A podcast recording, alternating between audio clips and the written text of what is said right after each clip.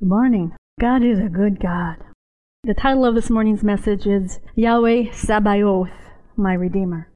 Yahweh Sabaoth means the Lord of hosts, and it means the God who has power above all powers. He is the God who is above the sun, the moon, and the stars. He is the God above and beyond, who has his own army full of angels waiting to go to battle on my behalf. That is Yahweh Sabaoth. It says in Isaiah 47 4, As for our Redeemer, the Lord of hosts is his name, the Holy One of Israel. As for our Redeemer, Yahweh Sabaoth is his name. Our Redeemer's name is Yahweh Sabaoth. In studying the names of God, it has really helped me to pay attention when I read the Old Testament, to look for the picture, it's so easy to read in Scripture and just glide right over those titles and not let them paint a picture for you. Yahweh Sabaoth paints a picture for us, and it's supposed to. It is the God who has power above all power, and it is this God who has chosen to be my Redeemer. I want us to look this morning at how the Lord of hosts was Israel's Redeemer in the Old Testament and how the same Yahweh Sabaoth is our Redeemer in the New Testament. One of the things that we continue to see as we look at the names of God is that Yahweh is the same. God did not change from the Old Testament to the New Testament. The revelation became fuller, but He is the same yesterday, today, and forever. They couldn't physically see Yahweh Sabaoth in the Old Testament, but they recognized His invisible hand on their behalf. They consistently saw the orchestration that whatever God said, God did. He was visible by what he did. Although the new covenant is very different from the old, we still have the same God, the one true and living God, and he is our Redeemer. Redemption makes me cry. I'll tell you that right now. Redemption makes me cry because it makes you so grateful. When you see it for what it is, you can't help but be grateful. Our scripture this morning is found in the book of Isaiah. The book of Isaiah is a lot like the book of Jeremiah. in fact, all of these preachers unfortunately get to preach judgment. but they also get to preach comfort and promise and consolation. And we see the same thing in Isaiah. Isaiah is divided normally into two books, sometimes some scholars divide it into three. But the first half, chapters 1 through 39, is the prophet Isaiah telling Israel that there is no God but God. There is no God but Yahweh. There is no God. He says, I know that you chop down trees and you form idols out of wood and you cover them with metal. He says, but they're not a God. They cannot save you. In one of the chapters, he says, Look, you pack up your gods with you, you put them on your donkey, you have to carry your God everywhere you go. Wouldn't you like a God who could carry you? This is crazy. These are not gods. You're bowing down to demons. There's no redemption. There's no salvation in these false gods. So that is come back to God, the one true and living God, before judgment comes. Don't waste your time with all of these false gods. He kind of does the sandwich method. False gods are bad, real God is good. False gods are bad, real God is good judgment or salvation. You get to choose, but please choose the right thing. And of course, they don't. what Isaiah does is over and over, he tells them Yahweh is forgiving. Yahweh is merciful. Even though you have strayed, even though you have gone far away, he doesn't care when it comes to you coming back. That doesn't prevent him from receiving you. Come back again. That is always God's heart. Come back to me, come back to me, come back to me. It doesn't matter how far you think you've fallen, I will always receive you. Isaiah also gets to remind them God is a God of justice, and he cannot allow Israel to destroy herself. Because in her lineage is the Messiah. In her lineage is the promised Redeemer. In her and her alone does the future of mankind reside. And so he will have to orchestrate judgment in order to, one, protect them from themselves, but two, punish the unrighteousness.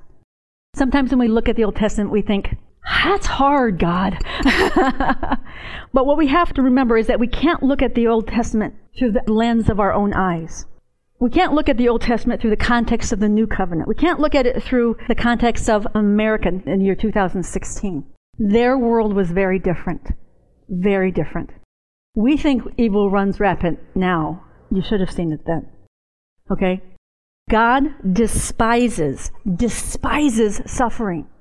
And if man were left to himself, all he would ever do was force suffering on others all the days of his life. Man would utterly self destruct if left to himself. We tend to think that people are generally good.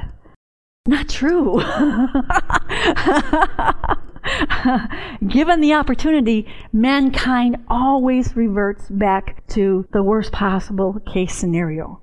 In Genesis 6 5 says this and God saw that the wickedness of man was great in the earth, and that every imagination of the thoughts of his heart was only evil continually. Now that's what he said before the flood. God was kind of hoping things would get better after the flood.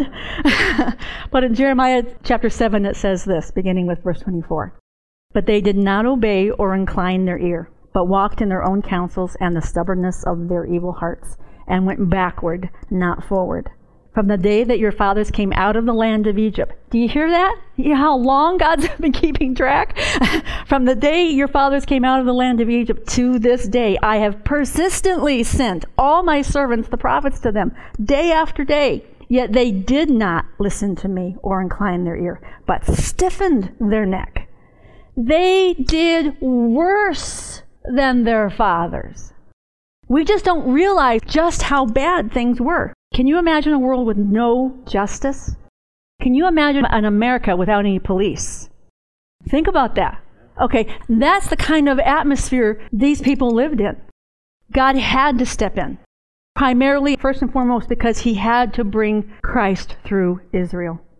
But God despises suffering. We see how God allows judgment to overtake people. We can fall into the temptation to say, oh, that's mean. But it isn't. Would we want a judge to allow people like Ted Bundy to continue killing? What would we think of a judge who said, Oh, it's okay, slap your hand, just don't do that again, and send them back out to do the same thing over and over again? We would have a fit. We understand that because we are righteous, we love justice. God loves justice. God wants everyone to be treated justly. He actually does. but there was none of that then. There was none of that back then. God despises evil and sin because it brings only death, destruction, and suffering. There is no suffering in heaven. And God said, Thy kingdom come, thy will be done on earth as it is in heaven. What is God's desire? That there should be no suffering. That human beings should not inflict suffering on one another. But they did. And unfortunately, they still do. So we see in the book of Isaiah, God does what he says he's going to do. He's going to preserve Israel. He fights for her because he loves her and because he's going to use her to bring forth the Christ. In the rest of the book, chapters 40 through 66 deal mostly with God's promises of restoration and the promise of the coming Messiah, who is the suffering servant who purchases the redemption of all mankind. He also promises to bring forth his eternal kingdom, both physically and spiritually. Now, this scripture, Isaiah 47 4, as for our Redeemer, the Lord of hosts is his name, the Holy One of Israel. When we look at that, we can say, well, that's real nice, but it's in a very strange context when you actually read chapter 47. The title in my Bible for that chapter is The Humiliation of Babylon. you wouldn't expect to hear this declaration of greatness in the midst of all of this judgment, but there it is, right in the middle. It was prophesied approximately 100 years in advance that Babylon would be humiliated by Yahweh Sabaoth, Israel's defender, the God who has power above all power, the God who has an angel army ready to go at his word. Isaiah prophesies that because Israel is eventually taken captive and taken to Babylon, that's her little timeout, protective custody. he tells her what's going to happen after she's there. Through Isaiah, God prophesies that he will use a king named Cyrus. Isaiah names this king nearly 100 years before this king actually reads about it himself. Now, this is an amazing thing. Imagine I had a book written by my God, and I said, You know, about a hundred years ago, God told me all about you. Here, look and read. Wouldn't you be a tad amazed? well, that is exactly what happened with King Cyrus. I'm going to read you Isaiah 44 21 through 28. This is part of the prophecy about God using this king. He says to Israel, Remember these things, O Jacob and Israel, for you are my servant. I formed you. You are my servant, O Israel. You will not be forgotten by me. I have blotted out your transgressions like a cloud and your sins like a mist. Return to me. Why? Because I have redeemed you. Sing, O heaven, for the Lord Yahweh has done it. Shout, O depths of the earth. Break forth into singing, O mountains, O forest, and every tree in it, for Yahweh has redeemed Jacob and will be glorified in Israel. Redemption makes God really happy too. Thus says the Lord your Redeemer, who formed you from the womb. I am Yahweh, who made all things, who alone stretched out the heavens, who spread out the earth by myself who frustrates the signs of liars and makes fools of diviners, who turns wise men back and makes their knowledge foolish, who confirms the word of his servant and fulfills the counsel of his messengers, who says of Jerusalem, She shall be inhabited, and of the cities of Judah, they shall be built, and I will raise up their ruins, who cries to the deep, Be dry, and I will dry up your rivers, who says of Cyrus, here he is, he is my shepherd, and he shall fulfill all my purpose. Saying of Jerusalem, she shall be built, and of the temple, your foundation will be laid. This is an amazing prophecy because Israel is in captivity. God gives Isaiah this prophecy a hundred years or so before Cyrus hears about it. and Cyrus is not a believer, if you will, a worshiper of the God of Israel. He has his own gods. In fact, in that time, people understood that if you had the right God, that God would enable you to conquer.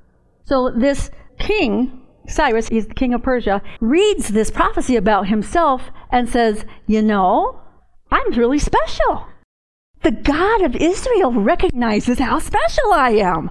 Uh, I get to be his chosen vessel. He accepted it as an honor, and it was. What I love about this is this is Yahweh Sabaoth at his greatest. He is like, look, I can arrange things and orchestrate things, and I don't have to make anybody do anything. I can just arrange things and orchestrate things so they'll want to do it. That's what he did. He made this king look at himself as the chosen of the God of Israel. The rest of the prophecy really refers to the Lord Jesus Christ. But that's okay, because God knows how to get you where He wants you to be and get you to do what He wants you to do. And what He wanted Cyrus to do was to set Israel free without a fight. Without a fight. They didn't have to do anything. Does that sound familiar? He didn't have to do anything to get this freedom. it was all done for them. And so what he does, he does, he does exactly what the scripture says. He sets them free and he gives them the money to rebuild their temple. He lets them go back to their own land if they wanted to. They didn't have to. And he says, and by the way, I will do exactly what Yahweh says I will do. I will rebuild your temple. And so he gives them the funds to do that. This was prophesied in advance so that everyone would see that this was not the work of the king of Persia. Even the king of Persia recognized that it was the invisible hand of Yahweh Sabaoth at work on behalf of Israel. God alone got the glory. God alone was Israel's defender and redeemer. So, how exactly is Yahweh Sabaoth her redeemer? What exactly is a redeemer according to the Old Testament? Well, a redeemer is someone who paid the price for a relative's debt. In Leviticus 25, it says this if your brother becomes poor and sells part of his property, then his nearest kinsman, slash redeemer, shall come and redeem what his brother has sold. So basically, if the brother sells his property because he can't pay his debt, property is supposed to stay in the family. It's part of your inheritance. So your nearest relative, if he wanted to, that's a condition you might not be there, could redeem the property. He had legal right to redemption of the property. And in same chapter, down further in verses 47 through 49, it says this. If a stranger or sojourner with you becomes rich, and your brother beside him becomes poor and sells himself to the stranger, or the sojourner with you, or to the member of the stranger's clan, then after he is sold, he may be redeemed. You see, it wasn't necessarily a permanent selling. There was the legal right of redemption. So one of his brothers may redeem him, or his uncle or cousin may redeem him, or a close relative from his clan may redeem him. Or if he grows rich, he may redeem himself. The whole point of redemption is that there is a price paid that the person who is in debt cannot pay. A redeemer is the one with the checkbook. redeemer is the one who paid the required price to set a family member free from slavery or to buy back their property. We've just seen that Yahweh Sabaoth did just that for Israel. He set them free from captivity and he returned to them their property. The Hebrew word for the word redeemer is the word goel. And part of the responsibility of a goel, a redeemer, was to make sure that the lineage of the nearest kin would be preserved by procuring an offspring for him in the cases where the relative had no male heirs or descendants. We see this in the book of Ruth, where Naomi and her husband go to Moab and they have two sons, and the sons grow up and get married, and then they die. All the men in the family die. Don't go to Moab, it's not a good idea. so Naomi wants to go back to her land. Now, her land has been sold, but there is the right of redemption. So Boaz, as a near kinsman, has the ability, if he so chooses, to redeem the property. But with him comes the bride. The whole purpose is to preserve the lineage of that family. That's exactly what we see God Sabaoth has just done in the case of Israel. He has preserved the lineage so that the son with the inheritance will come forth. So we see he truly is the Redeemer of Israel. The law for that particular rule for a Goel is in Deuteronomy 25:5, and it says this If brothers dwell together and one of them dies and has no son, the wife of the dead man shall not be married outside the family to a stranger.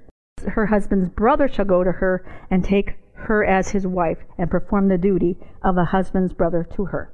Now, technically, in this particular law, he doesn't use the word redeemer, but we see that it is used that way in the book of Ruth. The whole point, though, was restoration, the preservation of lineage and the restoration of inheritance. There was one more type of Goel in the Old Testament, and it's in Deuteronomy 19. It's called the Goel Hadam. It is the avenger of blood. It says this If anyone hates his brother and lies in wait for him and attacks him and strikes him fatally so that he dies, and he flees to one of these cities, they had cities of refuge, then the elders of that city shall send and take him from there and hand him over to the avenger of blood so that he may die. This is about justice. And that's what we see God has already done in the case of Israel too. He has brought justice. Those who overtook Israel were actually then overtaken themselves. He avenged their blood. So we see a redeemer is to ensure the freedom of his relatives, ensure the safe inheritance of his relatives, and he is to bring forth justice on behalf of his relatives. So in the Old Testament, we see God did just that. That's why they, with glee, were shouting that he was their Redeemer. It was completely legal transactions that were not reversible. Someone couldn't take objection. You know, when there's a wedding ceremony, if anyone here objects, yeah, there was none of that. These were legal transactions. God always works legally and justly, and He loves justice. So we see that He redeemed Israel from captivity by providing freedom from slavery. It was God's hand and God's hands alone that brought out Israel. That's why he is called the Redeemer. There is always a cost. This is one of the things that the Lord was, was speaking to me about. There's always a cost when there's justice involved. God doesn't like having to have one group of people overtake another group of people. There's a cost in human life. God counts that cost. God cares about that cost. But God loves justice. He wants the evil to stop. He doesn't want to allow people to continue in injustice. And so justice always has a price. But we have to remember God hates suffering. And that because he hates suffering, he brings in justice. It was God's hand that both Israel's lineage and her future inheritance were restored. And it was God's hand as the avenger of Israel that the Babylonians were overtaken by Persia. The Israelites didn't do anything to set themselves free. They didn't conquer any enemies. They didn't win back any battles by any battles. They did nothing to facilitate their redemption. It was all the work of the invisible hand of Yahweh Sabaoth. It is only the helpless, the utterly helpless that need a Redeemer. It is only the utterly helpless that need a Redeemer. You see, if we could pay the price ourselves, we could. If we could redeem our land or redeem our brother or redeem a nation, if we could do it ourselves, we would. Human beings are that way. Human beings have a tendency to actually turn away from redemption, oddly enough. There's a true story of a man who was convicted of a terrible crime. His family was very wealthy and very influential, and they succeeded in getting a pardon from the President of the United States for this family member. But because he was guilty, because he felt the weight of his guilt, he denied his own pardon. He walked away from it. Because he had that sense of justice. I deserve this. Thankfully, we don't have to get what we deserve. We have the opportunity to say yes to redemption. A lot of the world is just like that man. They say, no thanks. I'll pay my own price. I'm willing to take the consequences of my actions when they could walk away free and change. So we see that in the Old Testament, Yahweh Sabaoth showed himself strong as their Redeemer. Jeremiah 50:34 says this, "Their Redeemer is strong." That's a lot right there. Their Redeemer is strong. Let me tell you how strong He is. He is the Lord of hosts. He is Yahweh Sabaoth. He is the God who has power above all power. He is the God who has His own army. he is strong on their behalf, and He was faithful in showing Himself strong on Israel's behalf. In the New Testament, Jesus is Yahweh Sabaoth, our kinsman redeemer. He had a different kind of redemption, a better kind of redemption in the New Testament. When Adam and Eve fell into sin, they took all of mankind with them, and every man, woman, and child ever born became a slave to sin, to Satan, and to self, with no way out. What they did, they could not reverse. Not by being good, not by trying hard, not by offering sacrifices. There was no way out. They became utterly helpless to help themselves. And God told them they needed a Redeemer. What He did was He says, I'm going to provide one, but it's going to be a while. in the meantime, I have this system we're going to use. and we see the system of offering sacrifices in place of ourselves. But in the New Testament, our Redeemer has taken our place. Yahweh Sabaoth, though, Father, Son, and Holy Spirit orchestrated that invisible hand, bringing forth the Redeemer. No one would have thought that a Redeemer would have been born in a manger. Nobody would have thought he would have been born in a place called Nazareth.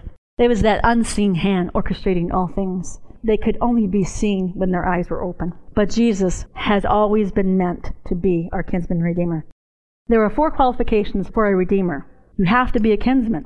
Number one, that's why it's called a kinsman redeemer. you have to be related. we read that scripture a brother, uh, a cousin, an uncle, but you got to be related. God was not related to us. And so he wants to be our redeemer, so he has to become related to us.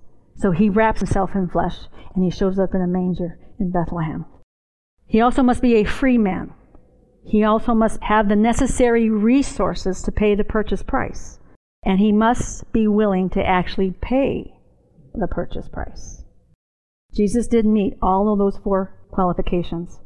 He became our near kinsman by becoming one of us. In Philippians 2 7 and 8, it says this But emptied himself speaking of Jesus, by taking the form of a servant, being born in the likeness of men, and being found in human form, he humbled himself. Hebrews 2:14. For as much then as the children, that would be us, are partakers of flesh and blood, he also himself likewise took part of the same. Hebrews 2:17. Therefore he had to be made like his brothers in every respect he became like us so we could become like him. Qualification number one, he truly is our near kinsman. Qualification number two, he must be a free man. Slaves do not buy slaves and set them free. You have to be a free man to do that. Slaves don't have the power, position, or resources because slaves themselves are utterly helpless. So, in what way is Jesus a free man? Jesus had to be free from the same captivity that all of humanity had fallen into. Though he was related to us, he couldn't have the same sin debt we had. Otherwise, he would have been utterly helpless as well. And so he had to be born of a virgin.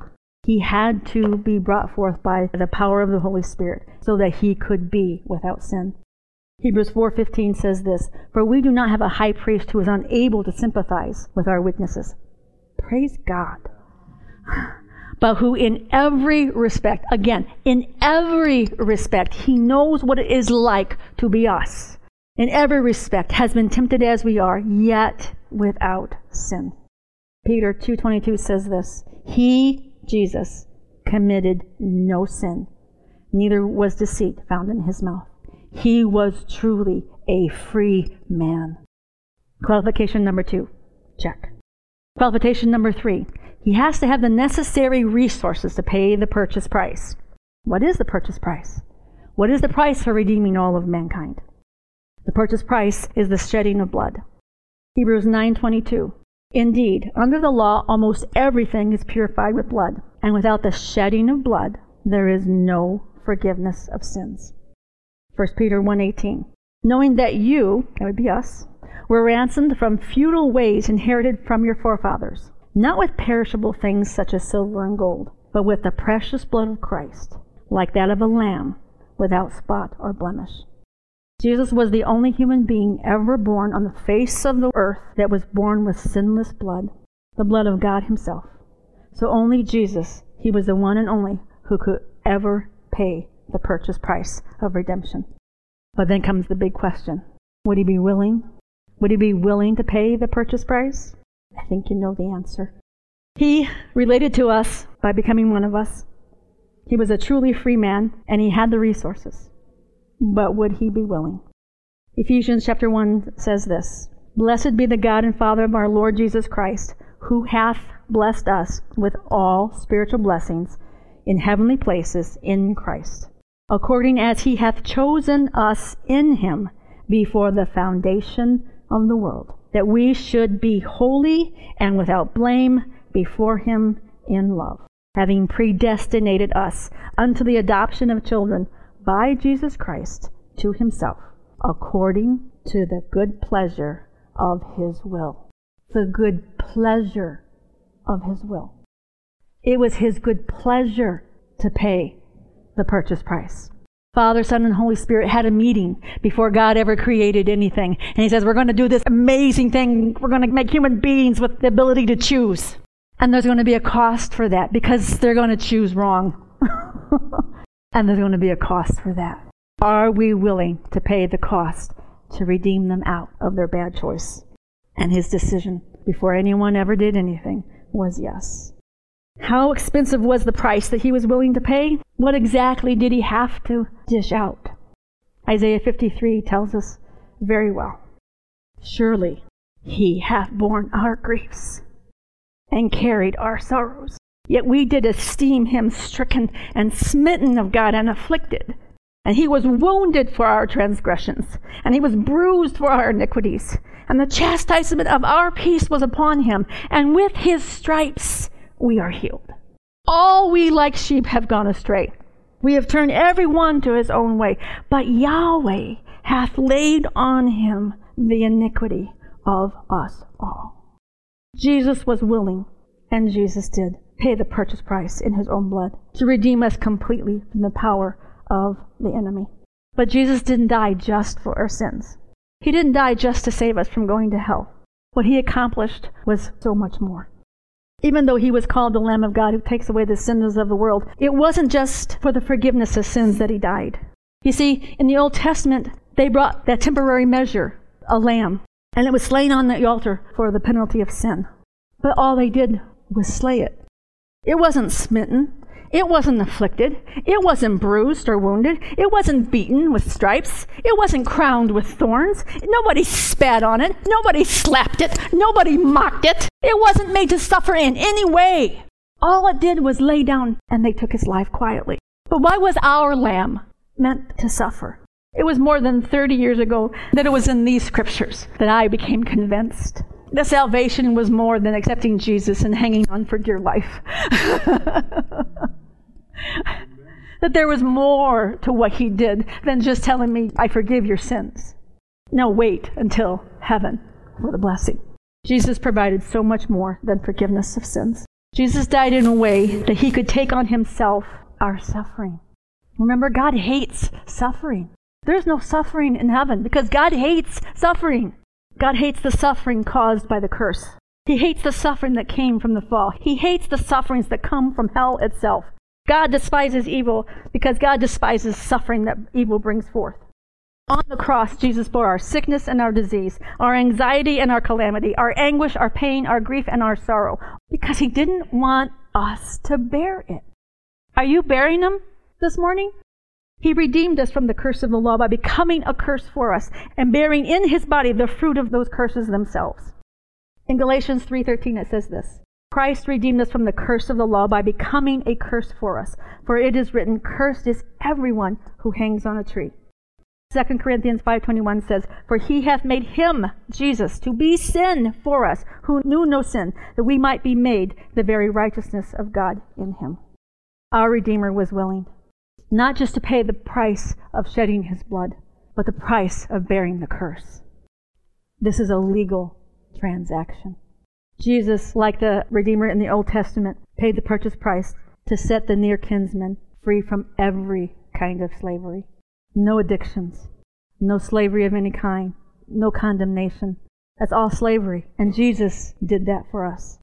Good redeemers in the Old Testament paid the purchase price to ensure that what was lost because of a debt would be restored.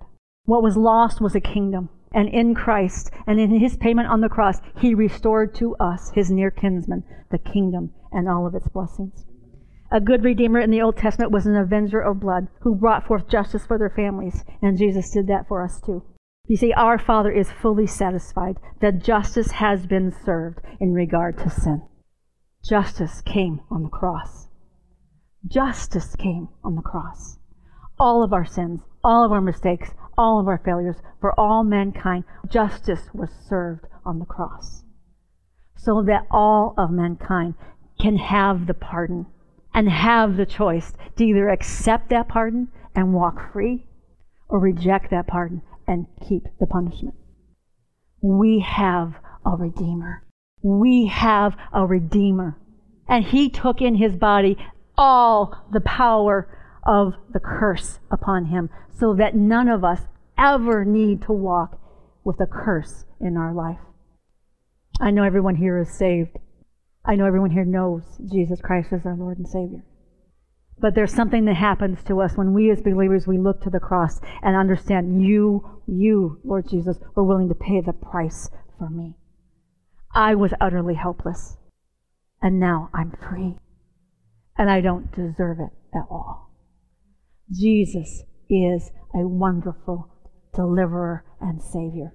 He has fulfilled the role of kinsman redeemer for everyone who will believe. Amen. Father, I thank you for being who you are, that you are Yahweh Sabaoth, the God who orchestrates on behalf of those you love. I thank you, Father God, that you surround us with angels. You are always at work on our behalf.